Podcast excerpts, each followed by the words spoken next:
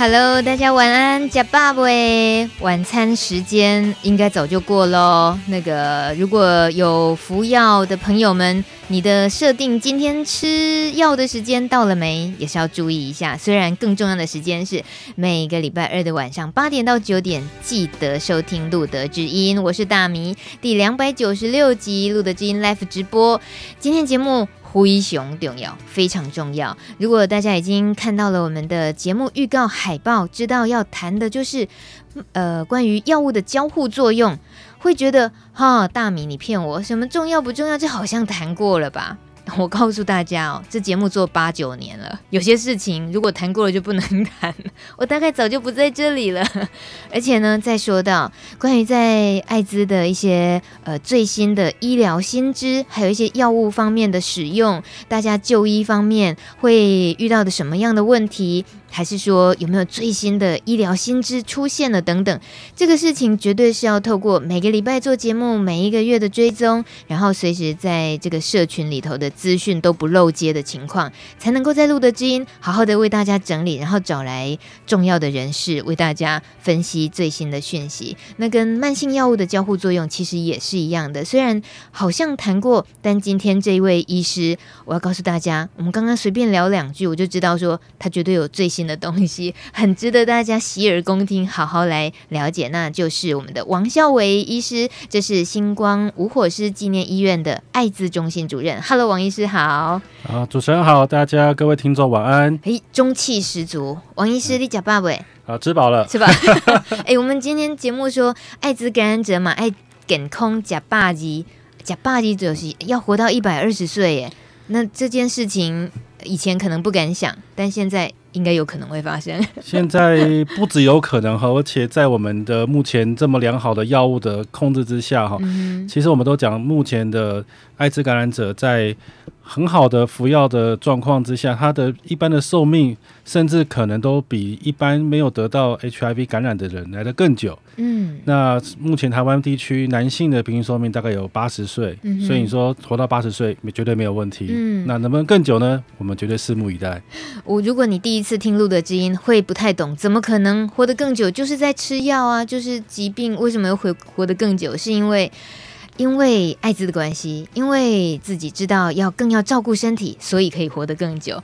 而且这个透过最新的治疗的方式，其实我们今天哦，真的可以再多深入一点的认识的，就是。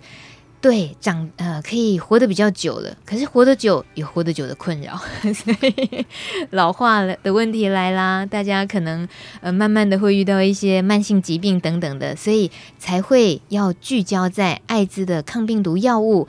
如果遇到了其他我们身体上出现的慢性病的情况，也在服用慢性药物，那怎么办？可能有一些交互作用。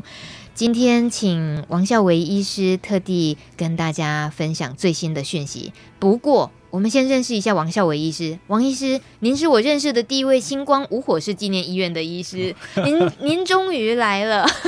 呃，谢谢谢谢。但其实。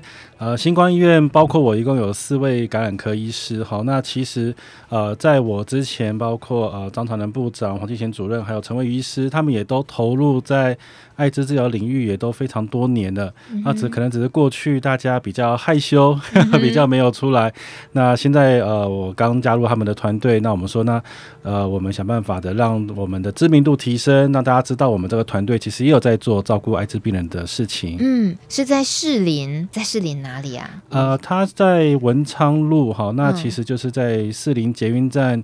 呃，出站之后走大概十分钟的地方，或者是也可以搭到建潭站，有一个接驳车直接到院内。哎、uh huh. 欸，交通还算方便，而且附近也有一些小吃，或者是走一点点路 到这个士林夜市，呃，或是我们旁边有一个天文馆，还有科教馆，oh, 甚至还有 儿童乐园，对，都可以去那边走走玩玩。所以是刚好有这个机会，王医师来，然后我们也可以认识一下。如果说大家。有时候遇到自己的选择，是要选择离自己近的住家近的呢，还是选择上班公司近的，还是有时候刻意要选离住家远的都可以。呃，请问一下王医师，我们今天的这个主题啊，关于艾滋的抗病毒药物和慢性药物的交互作用，我自己哦想要先帮一些初学者来我们做基本的认知。呃先筛选问题，也就是说，我们先搞懂这个像抗病毒的药物跟慢性药物，他们个别有很大的呃应该要认识的地方嘛。先说这个像抗病毒药物这个，OK，好，那当然抗病毒药有非常多种了哈。那我们现在就是先把范围缩小到所谓的抗艾滋病毒的药物哈。嗯、那我们先讲这个艾滋病毒的发现，大概是在呃四十年前哈，在美国开始出现一些呃年轻的男性出现一些免疫好像。呃，状况不好才会出现一些疾病，那后来辗转发现说是一个病毒性的感染，好，因此有一些药物的治疗。哈，那经过这一段时间，一直到一九九五年，这个美国的何大一博士他啊发现用三种有效的抗病毒的成分，可以有效的压制艾滋病毒，让它不会再复发。哈，那目前来讲，我们这个药物来讲，大概有分几个类别，第一种叫做。呃，核苷酸反转入酶抑制剂啊，叫做 NRTI。那通常我们会以两个 NRTI 作为我们治疗的骨干。好，那这个骨干再加上另外一种呃非核苷酸反转入酶抑制剂，叫做 NRTI。或者是蛋白质酶的抑制剂叫做 PI，或者是嵌入酶抑制剂我们叫做 II 啊，或者是一个叫做 CCR5 的受气阻断器。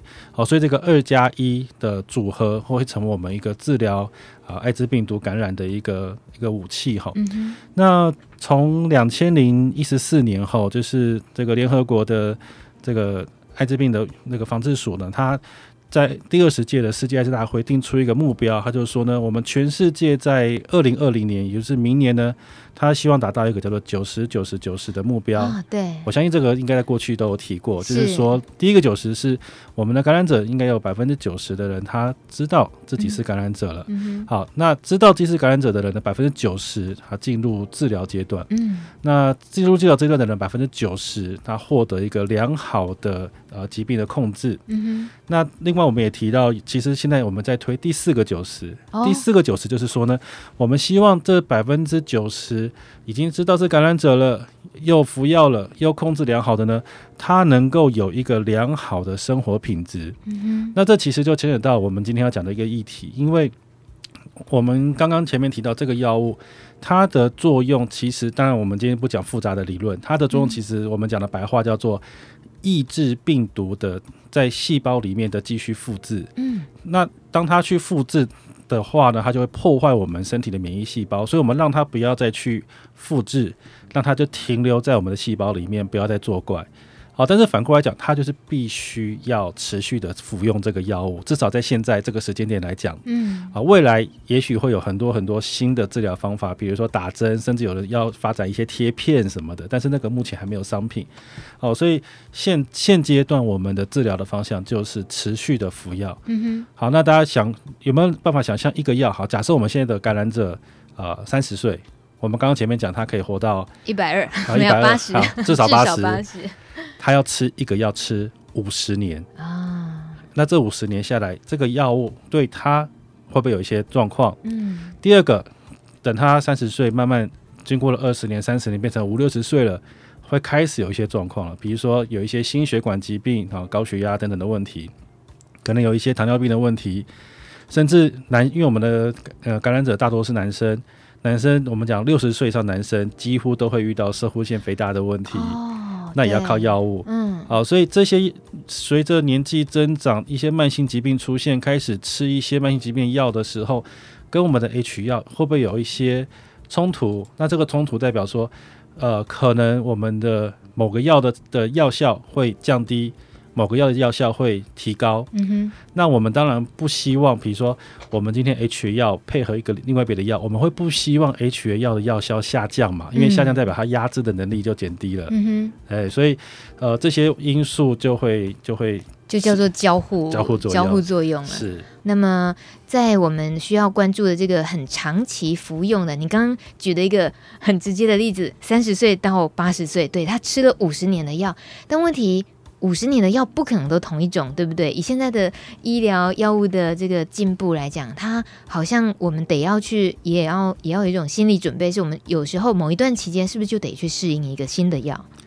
呃，这个是很有可能的哈。那当然，我本身在感染科这个领域大概是十年的时间哈。那这十年来，其实我们已经看到很多新的药物了。但是在这十年之前，呃，也许有一些听众有经历过哈，大概在二十年前那个时候，那个时候的药物，它每天吃药其实等于是吃三餐，嗯、是真的吃吃三餐，因为一大把的，对，它真的每、嗯、每每一个三每一个时间点，它可能要吃十颗二十颗药。嗯，那甚至以前有一个药叫做呃 Ritonavir，它是一个。呃，蛋白酶抑制剂，那它是它最早是用喝的，嗯，那那个喝的药，那我我没有看过，但是我们的前辈呃医师他曾经自己喝过。啊，他尝试他尝试喝，啊呃不是为了治疗，我知道医生们有时候都得自己试药，真的是很特别。对，那他有一次在会议中他就提到说，他当初喝了那一口药，他说喝下去就觉得有一股薄油的味道在他嘴巴里面。哇这多难受啊！怎么喝水，怎么喝什么都消不掉那个味道。哦、后来好不容易隔了一天了，那个味道终于消掉了。嗯。可是这个时候，如果你是一个感染者，你要再喝下一口了。Yes。呃，所以在二十年前吃这个药物是非常非常的辛苦。嗯嗯嗯。嗯好，那当然这个药物经过一段时间演化，变成一种油性的胶囊。嗯哼。但是这个胶囊必须要冷藏。哇，那大家想一想，你放在冰箱。对，那在家里面当然没有问题，可是你今天要出外呢，嗯、你今天要去旅行的时候怎么办呢？嗯、那又是一个保管上的问题。嗯、那还好，现在的药厂有这个成分的药都已经把它打成一整颗的定剂了，嗯、哼哼哦，所以这个问题已经就消失了。所以呃，经过。慢慢慢慢时间的演进哈，其实药物一定会有点改变。嗯，呃，不过我们讲一个问题，就是说，其实当然，呃，现在我想大部分的人，他你们现在吃的药物应该都是一天一颗的。嗯哼，对，蛮蛮、呃、普遍的。对，那这个一天一颗的，我们把它叫做 STR，就是说我们单颗的这个剂型哈。那当然，这个 STR 目前来讲，我相信也很多你们的医师应该也都是这样讲说，哎，这个药现在吃起来啊、呃，几乎没有副作用。嗯哼，啊、呃，我想这个几乎没有。跟前面跟以前的药来比啊，当然是有可能的，因为像以前的药，比如说，呃，像一个药是叫做蛋白酶抑制剂，它可能会出现一些都脂肪分布异常。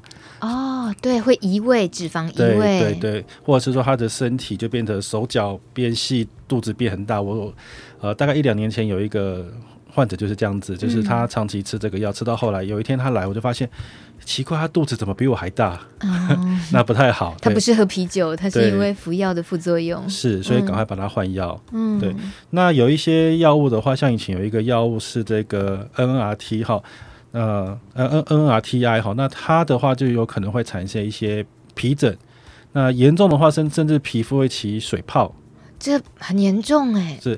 那最困难的问题是我们没有办法预测，因为曾经。哦呃，有一次我同时开一样含这个成分的药物给呃一对伴侣，嗯哼，那结果呃那是一对男女哈，结果女生吃这个药完全没事，嗯，可是男生吃这个药吃到后来必须送台大急诊，哦，对，所以就是说呃在还是会因人而异，是，但是这些药物的成分在目前的 STR 是已经是比较没有了，所以目前的 STR 相较于过去这些呃成分来讲，的确是。呃，比较没有副作用，嗯哼，哦，但是我们讲的比较没有，我并不是说没有哦，嗯哼，哦，因为很多药物其实在经过了一连串上市，上市前呢还有一连串的临床试验，可是临床试验并没有办法代表啊、呃、长期的追踪的结果，所以上市后会持续的长期追踪，那慢慢就发现有一个药物的成分，它过去也是有在这个 STR 里面。结果它长期服用之后呢，它会导致有呃，包括肾功能的下降，包括会有骨质疏松的问题。嗯，哦，所以这个药在经过了几年，本来都在第一线的建议之建议里面，它现在已经在国外已经拿拿走到，已经不在第一线的治疗的建议里面了。嗯哼，好，所以这个其实就是说，会不会经过一段时间发现，哎，你目前服用的成分有可能对你的身体造成的损伤？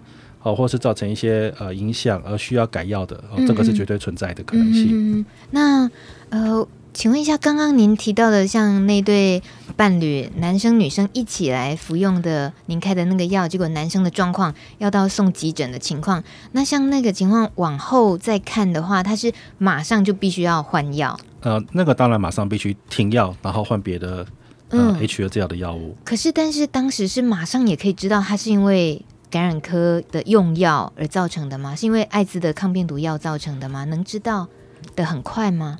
呃，因为这个不良反应就是在这个药物的呃可能的副作用的清单里面哦、呃，所以只要呃，只要这个人，因为他当时我我当时是在双河医院，那如果他来双和，我们可以看到他的用药史。哦那他去台大，他只要拿出这个药给台大的医生看，台大医生只要去查，就一定会知道。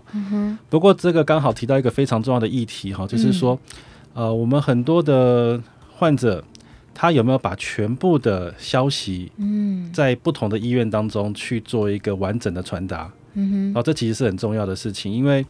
呃，像比如说，假设像你刚讲那个那个患者，他去台大，可他如果没有说他有在吃这个药，嗯，那台大医生可能要花一段时间才能够查到这个原因。对，我就担心这个。但云端药力是不是现在解决了这件事？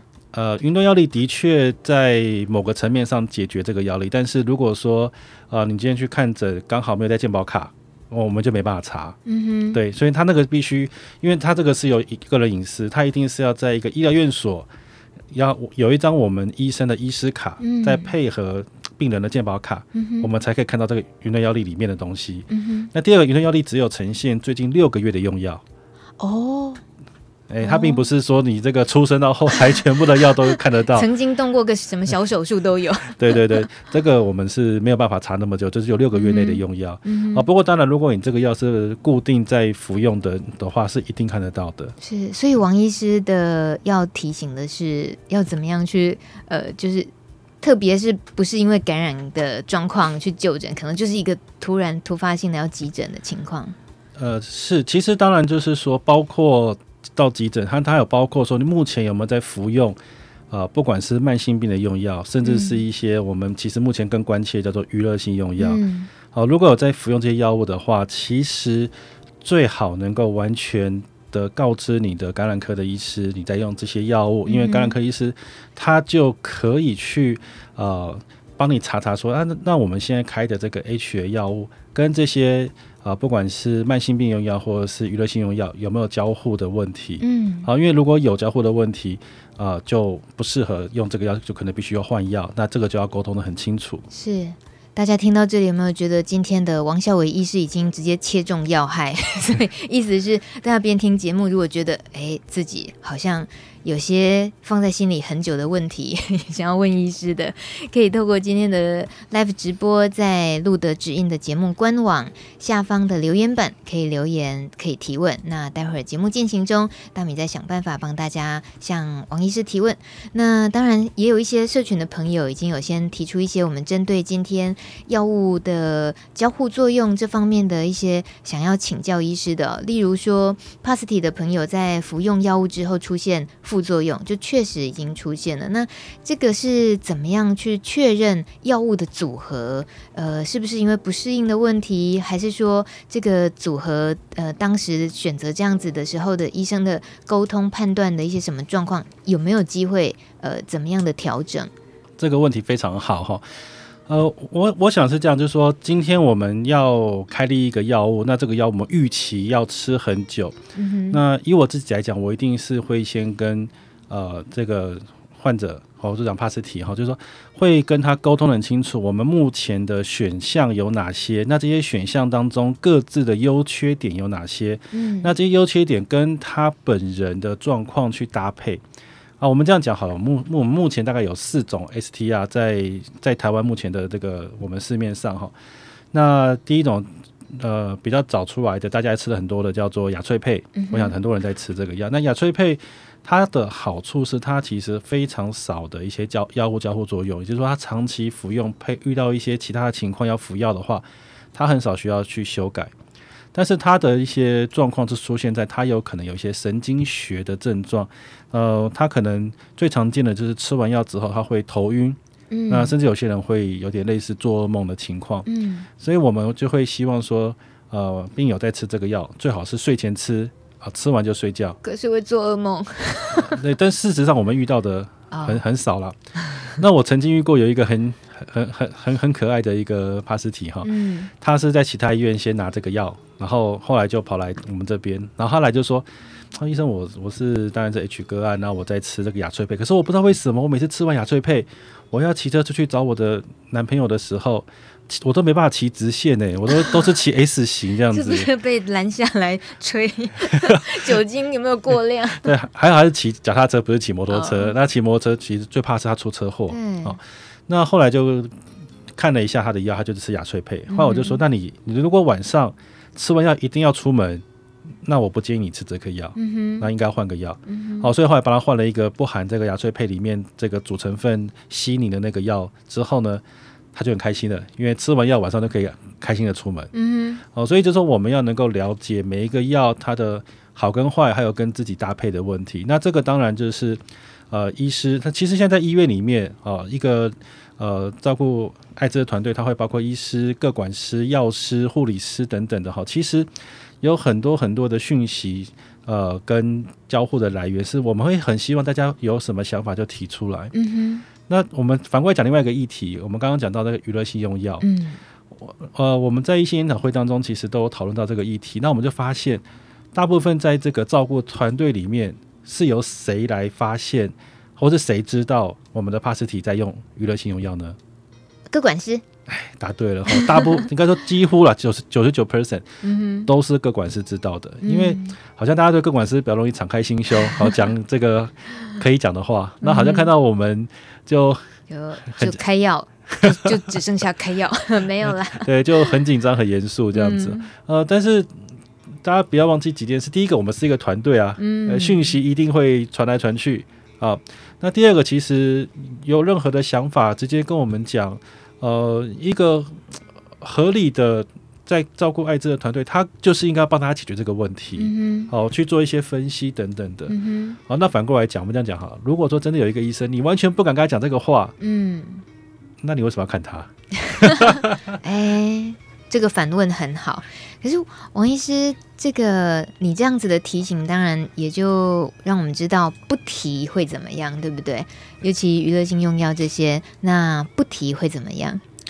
呃，如果是娱乐性用药不提的话，我想最直接的就是回到我们今天的主题，会有一些交互作用的问题。嗯，好，那比如说我们有一些 HTR，它里面的成分跟娱乐性用药，尤其是像安非他命来讲的话，它可能会让安非他命提升到一个致命的程度哦，所以可能就是呃，这个娱乐的效果没有达成，反而造成生命的损伤，那这是我们、嗯、我们不想看到的一个状况。是对，所以我们会希望就是说，呃，如果真的有在用，其实就要来跟我们讨论。我们最近有一个有一个呃病友，他来找我的时候，我们也是沟通了一下。我提到这一点的时候，那蛮有趣的，他也没有明讲，但是我就说，诶，如果吃这颗药，你不可以配。娱乐性用药哦，嗯，你主动讲是吗？我，我就我这样讲，他就说，哦，那我们不要选这一颗。对，他没有正面回答我，但他的表明了他。不要这一颗药，嗯、好。可是娱乐性用药也分很多很多啊。是。那有在你说的这个艾滋抗病毒药里面，有某一个是特别应该要跟他避开的，是吗？是有一个是最好是避开的啊。对，那当然有不同的很多药了。其实啊，像什么 MDMA 或者是其他的药物，所以这个东西你在用什么药，我还是我们重申一句，因为状况很多，嗯，最好就是我们把状况一五一十的讲出来，嗯、那。我们的照顾团队自然会去帮你们找到一个最适合的药物。嗯哼哼，你刚刚已经直接举了一个最严重的交互作用的例子，就是抗病毒药，如果是跟你的正好有人在用安非他命的话，那这样是有可能连命都有可能威有威胁的。那呃，撇开一个最就是最严重的这样的情况，那我们其实还是有可能需要更注意的一些。可能会疏忽掉的，会发生呃交互作用的这些呃，大概会是类似哪些的交互作用的慢性慢性药物？呃，其实慢性药物跟 H 用药的这个交互哦，它其实我想今天的节目就算我们一个一个念都念不完，uh huh. 太多，那我们就简单来讲了哈。比如说我们提到说，呃，像。比如说，我们刚我们刚刚有提到说，如果男性年纪比较大了，会有射护腺肥大的问题，他要吃一些放松射护腺的药物。好、那这他如果配了我们所谓蛋白酶抑制剂，那他这个药物的浓度，就是那个甲状呃射护腺肥大药物的浓度就会上升到超过预期的程度，那可能就会让全身无力之类的，嗯、哼哦，这种状况就会出现。嗯、哼那这个范围其实非常广，比如说像是一些胃药。哦、呃，像是心律不整的药，到、呃、糖尿病的药，这些都有各自的影响。嗯，好，所以其实这些都是尽量要去避免的。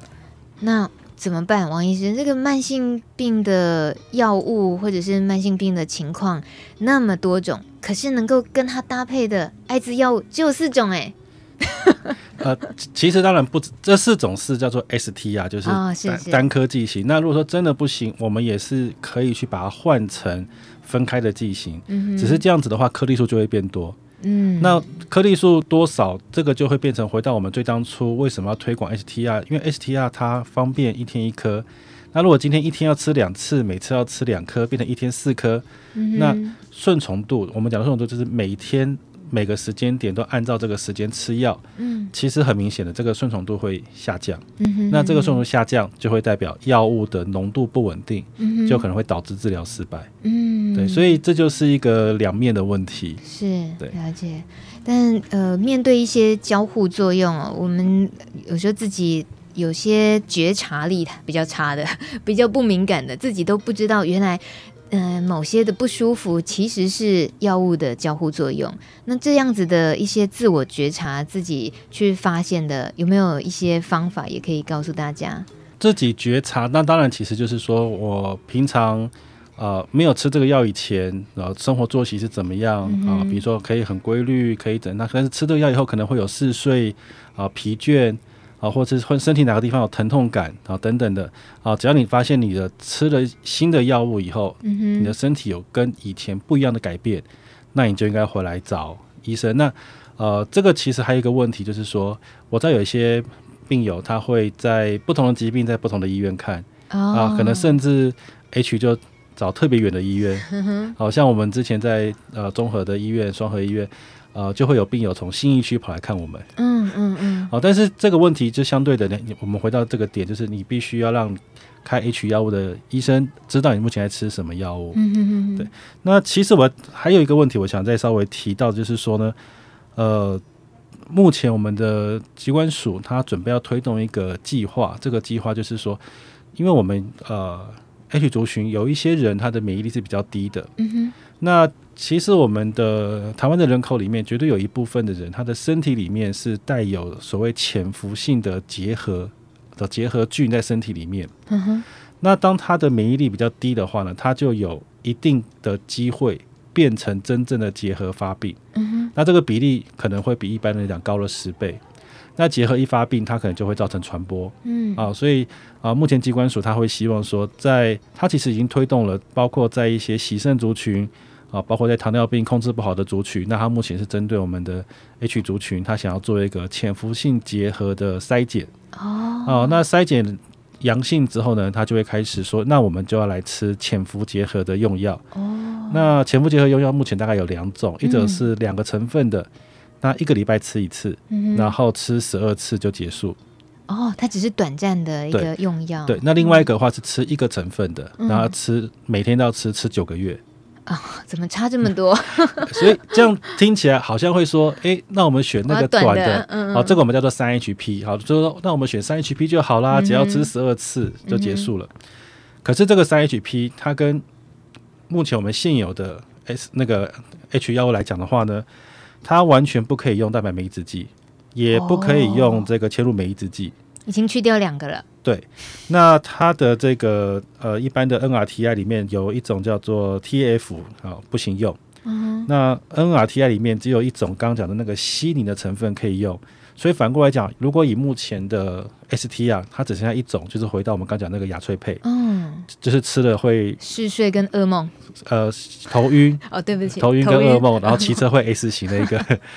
对，就是就是变成说，如果你要选择三 HP，你的。嗯 STR 就可能要选择这一个，嗯一个雅翠配，那不然可能就要把它转变成其他的组合。但其他的组合，因为目前按照我们的一个治疗的指引，可能我们需要先申请才可以通过，嗯、啊，因为超过我们的一个呃给付的金额这样子，嗯嗯，哦、啊，所以一样就是如果要吃这个 CHP，那如果你在你现在在吃雅翠配啊，没有问题可以吃。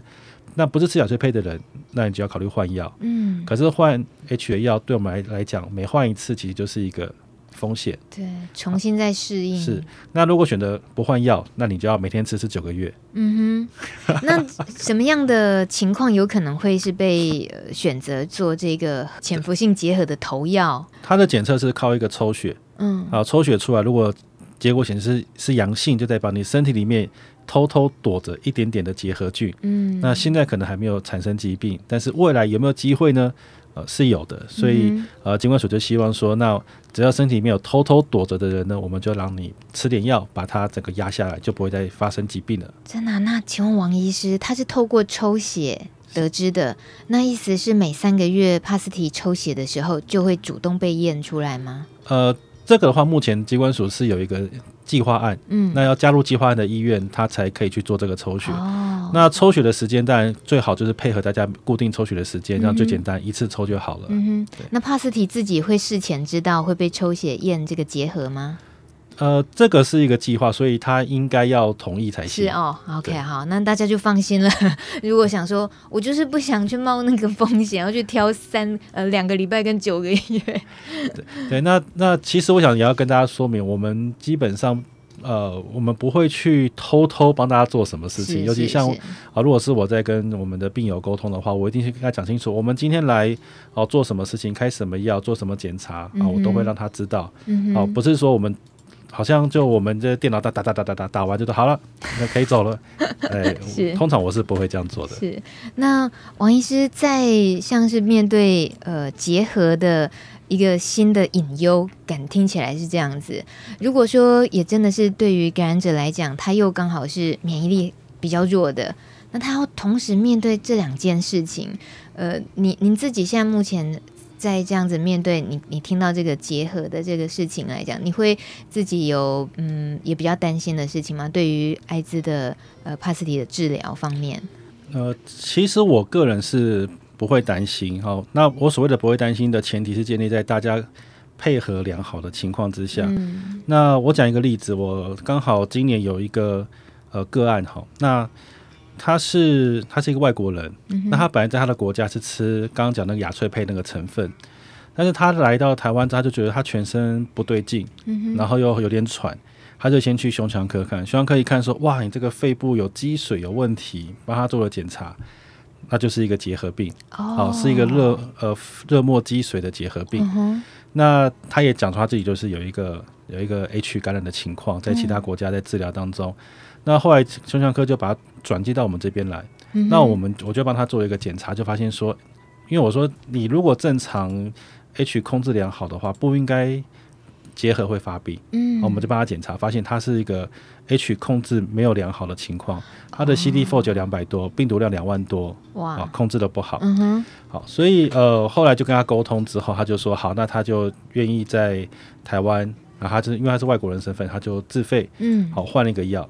好，换了药之后，然后继续就是开始用结合的治疗配合我们呃 H 药物的治疗。嗯哼，到目前大概两个月的时间，他从本来来哦需要他的太太扶着他走进诊间，一走进诊间坐下来都不想动的。嗯哼，到现在他是几乎是跳着进诊间，然后进来，呃、整个、呃、笑得很开心，然后就是身体也很有活力的感觉。嗯，哦，所以其实对我们来讲，治疗的本身。药物的选择都是我们可以想办法去做到的，嗯哼，呃，但是就是说，大家必须要跟我们做一个很良好的配合。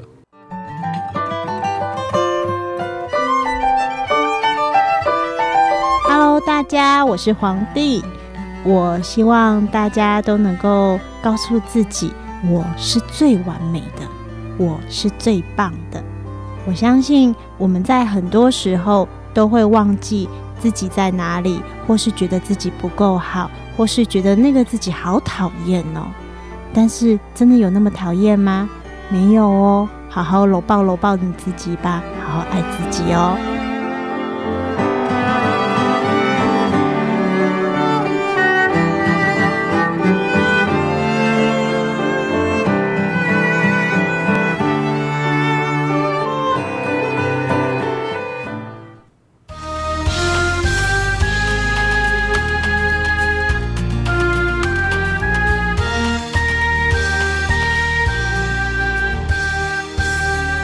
时间是八点四十分，你正在收听的是《路的知音》Live 直播。今天直播现场陪伴我们的是星光无火师纪念医院的王孝维感染科医师，同时也是艾滋中心的主任。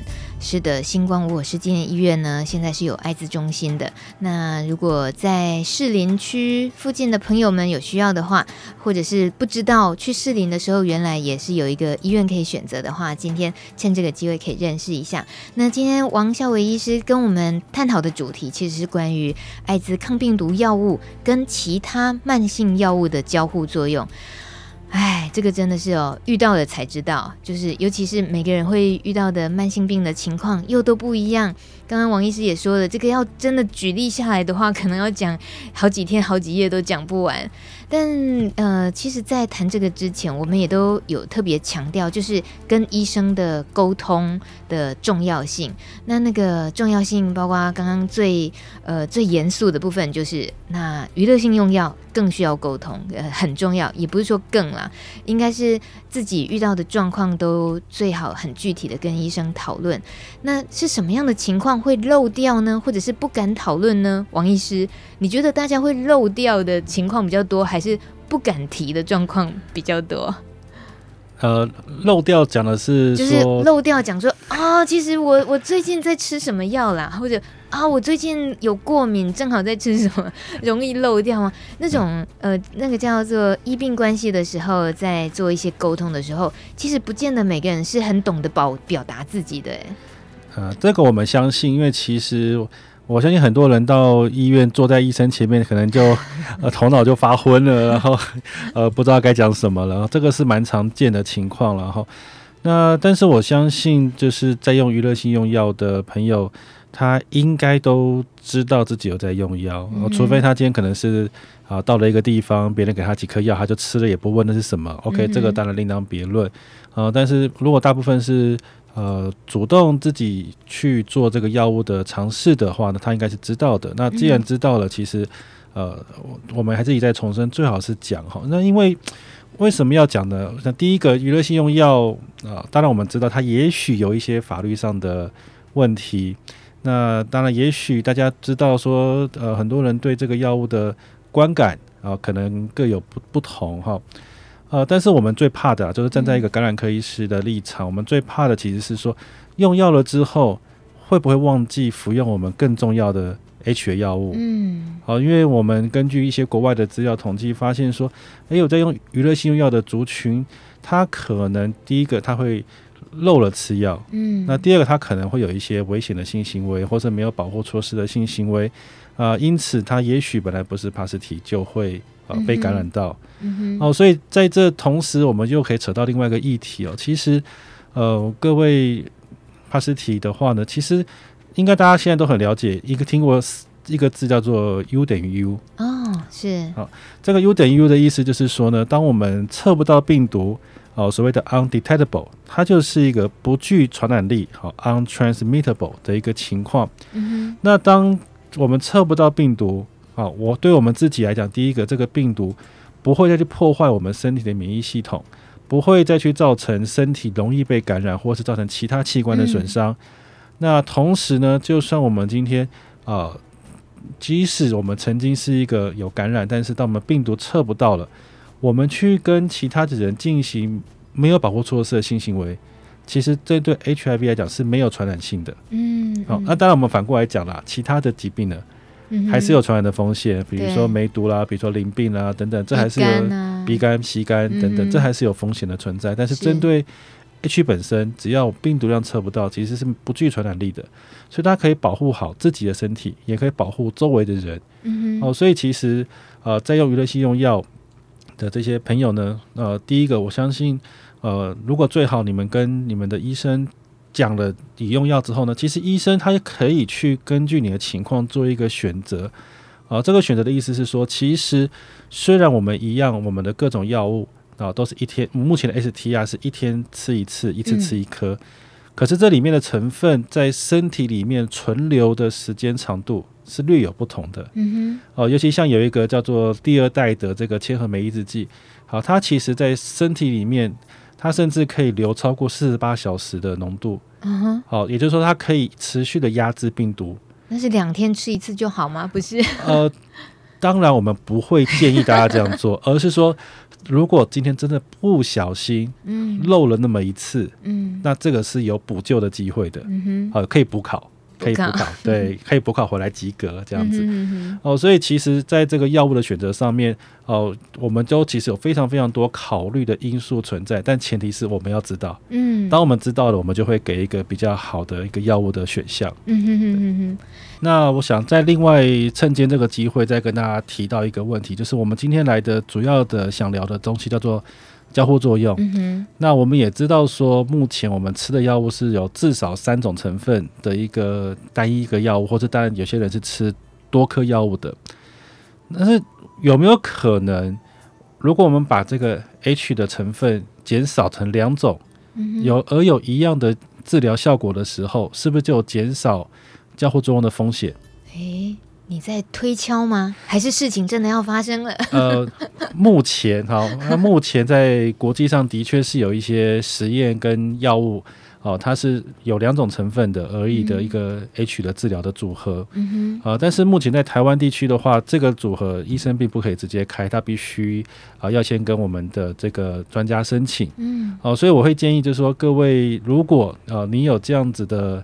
想法，你可以跟你的医生讨论这个问题，就是说，呃，当然你目前只有吃 H 药的人影响不大，嗯哼，影响不大。嗯。但是如果你目前已经在吃不少药物的人，你可能可以把这个想法跟你的医生讨论，说，如果我的 H 已经控制的很稳定了，我我有没有可能换到一个两个成分的药物？嗯，好，那因此去减少这些交互作用的可能性。好，那这个一样，这个医生他必须要跟你去做一个呃沟通，去做一个讨论。嗯然后全盘的了解，全盘的了解，对，我们一再强调这一点。对，这个全盘的了解，甚至有可能你要要求医师把门锁起来，医生这个可以吗？有，我是说有人好奇啊，就是他可能在讨论的过程间有些不安，比如说我们的留言板上有一位留言，他说小小声的问，有时候就是去医院看诊的时候，看见医师、各管师、护理师都在诊间里面。就会觉得有点紧张，就好像王医师说的，大家都是一个团队，但是总会担心有人会对自己的行为持有负面的想法，然后刮胡，例如使用娱乐性用药，或是没有好好的服用药物，或觉得呢，呃，过度焦虑等等。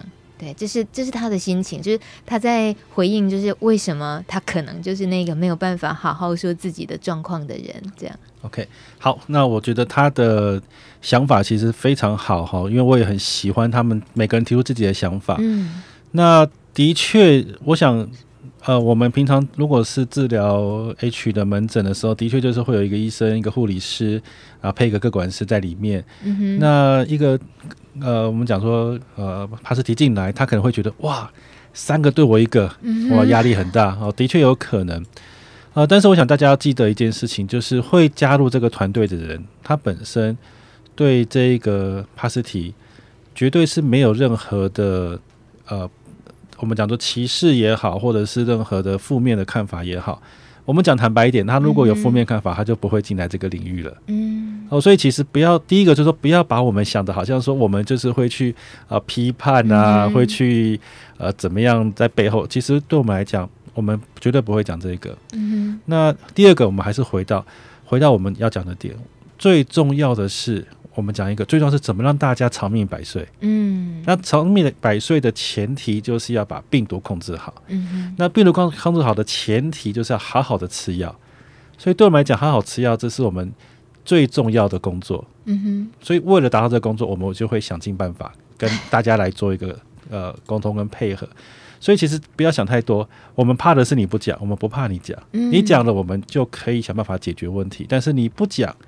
我们反而不知道问题在哪里，就觉得好、啊，你可能没事，就 OK，你就可以先离开了。嗯、但是其实你心中可能充满了疑问，或者是你出去呃离开诊间之后，你有很多很多做的事情，自己也不是很确定，那这样其实对你是不好的。哦，所以其实我呃认为，至少以我来讲，我绝对不怕患者提问。你提问，我就就算我现场没办法找到答案，我下次你回来，我一定可以把答案找给你。对，我想，呃，还是谢谢王医师，对，不要害怕去讲。嗯哼哼哼。那真的，如果就是遇到了副作用的情况的话，其实请问王医师，这个有可能有一个缓解的过渡时期，让自己好过一点吗？呃，这个通常以我们过去的经验是有遇到过的哈。嗯，那我们能做的大概就是说，有的时候我们知道这个药物它可能会有什么交互作用或是不良反应，我们就先给一个预防性的用药。比如说这个药物可能会头晕，哦，那我就在一开始我就直接先给他一个止晕的药。哦，然后我就说你可以先吃一个礼拜，那我们看开一个月嘛，你先吃一个礼拜。后面如果不你觉得还好，你就不吃看看，不吃不晕那就算了。嗯哼。好，那事实上我们就发现很真的大概有超过一半的，其实他到后来他就说 OK，他其实没那么晕。嗯。那也就因此不吃这个止晕的药，他也可以呃过着一个规律的生活。嗯哼。那或者是呃，在一个比较老的成分叫做卡贝兹，它的确会有这个呃拉肚子的一个可能的副作用。那我通常也会在开药的时候，我就会说这个药可能会拉肚子，我会先开一些缓泻的药给你。嗯哼。那你先一起吃，那你觉得 OK，想试试看不吃，我们就观察一下。嗯。那身体其实在跟这些我们的 H 用药，它是有时候会有一个磨合期。哎，磨合好以后，好像几乎都没什么状况。嗯哼，好，所以这是我们过去会这样做的。是，那在呃，也想到刚刚节节目一开始的时候，王医师有提到，其实，在现在大家的寿命越来越延长的情况，艾滋的药物吃着吃着也吃那么久的情况，是有可能一开始没事，但是久了，它还是会有可能有其他的状况，对不对？呃，这个是有可能。其实。